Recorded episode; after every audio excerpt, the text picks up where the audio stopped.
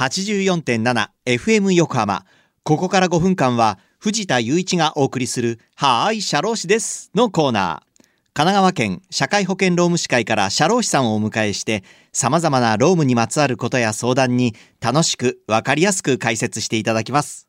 12月の社労士さんは横浜南支部越石義明さんです。越石さん今週もよろしくお願いします。はい今週もよろしくお願いいたします。さて先週は SDGs 目標1貧困をなくそうと目標3すべての人に健康と福祉をについてお話ししていただきました、えー、社会保険労務士会と関係があるというのがねちょっと分かりましたけれども、まあ、今週もその続きを伺っていきたいと思います、えー、今週は目標4質の高い教育をみんなにと、まあ、社労士会の活動についての関係をね、教えていただきたいと思います。よろしくお願いします。はい、わ、はい、かりました。目標の4、質の高い教育をみんなにはですね、すべての人に包括的かつ公正で、質の高い教育を確保し、障害教育の機会を促進するがテーマなんですけれども、そのテーマに対応する社労士会や個々の社労士が対応する活動は、一つ目として、キャリア教育や労働法教育。はいえー、2つ目として障害者若年者高齢者雇用の支援、はい、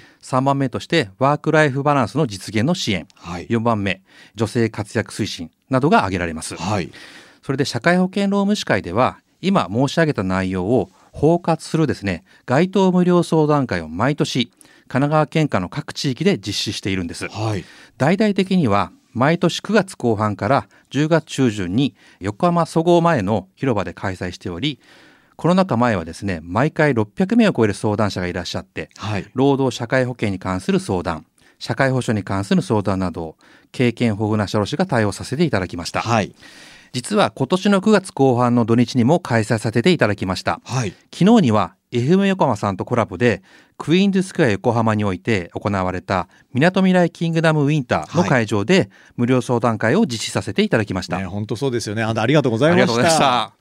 たくさんのご相談いただきまして、この場をお借りしてお礼申し上げたいと思います。はい。はい。私たち社労士会は、このような無料相談会を通じて、難解な労働社会保険に関する制度を少しでも地域社会の皆様にお伝えすることで、誰も置き去りにしない社会の実現に貢献していきたいと思っています。はい。さあ、そしてもう一ついけますね。次に目標5、ジェンダー平等を実現しよう。これとまあ社労士会の関係について教えていただけますか？はい、えー、目標後ジェンダー平等を実現しようはですねジェンダー平等を達成しすべての女性及び女児の能力強化を行うがテーマなんですけれども、はい、そのテーマに対応する社労士会や個々の社労士が対応する活動は、はい、1つ目として男女雇用機会均等に関する支援、はい、2つ目としてハラスメント対策に関する支援、はい、3つ目として女性活躍推進に関する支援、はい、4つ目として育児介護休業の取得の支援、はい、5つ目としてワークライフバランスの実現などが挙げられます、はい、それで社労士会ではですね毎週木曜日に労務相談室に労務相談、はい毎週水曜日には年金相談センターによる年金相談を開催させてもらってます、はい。えー、労務相談室には今申し上げた男女雇用機会均等に関する相談であるとか、はい、ワークライフバランスハラスメントに関する相談育児介護休業制度など労働者の権利に関する相談対応のほか、はい、労働時間や休日年次有給休暇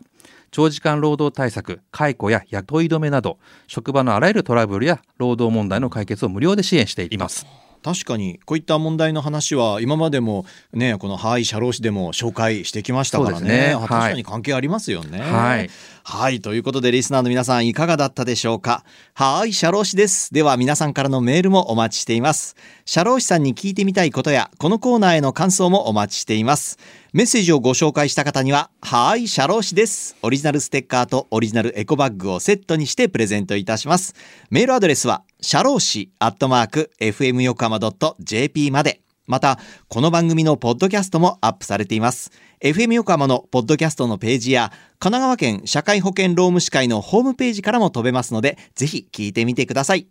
さて、そろそろお別れの時間です。ここまでのお相手は藤田雄一と、越石義明でした。この後は、再び浅見ルナさんのサンデーグッドバイブスでお楽しみください。それでは、はーい、シャロー氏です。また来週の日曜日午後2時30分にお会いしましょう。